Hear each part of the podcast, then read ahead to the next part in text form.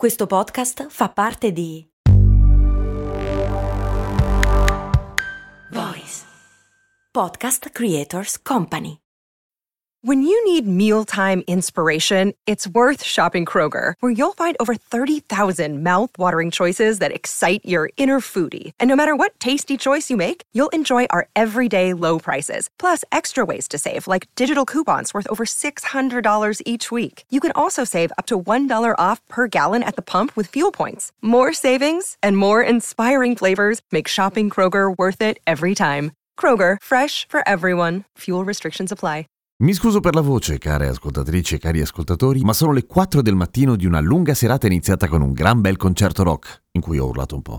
Ma in questa serata, grazie ad Antonio, è nata la domanda del perché i porno giapponesi hanno i genitali censurati?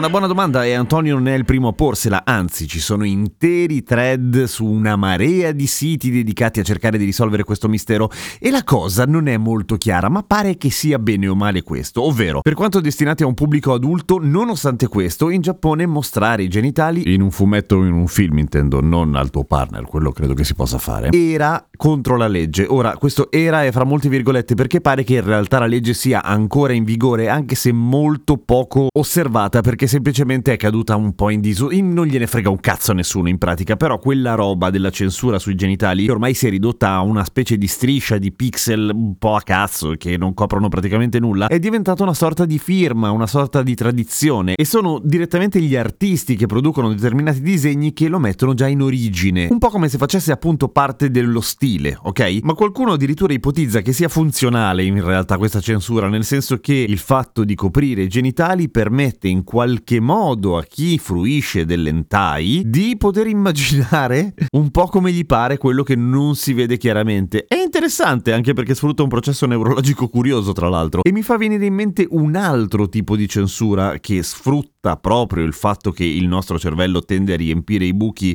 Scelta sbagliata. Tende a riempire i vuoti delle immagini con la fantasia, in un certo senso. È esattamente quello che succede, ad esempio, quando il nostro cervello realizza delle immagini fittizie per andare a coprire il buco che si crea nel nostro campo visivo dove il nervo ottico si innesta nel bulbo oculare. È una cosa che abbiamo già trattato a cose molto umane, per cui, insomma, è una censura che in un certo senso lascia maggiore spazio alla fantasia. Seguimi su Instagram, sono Radio Kesten. A domani con cose molto umane.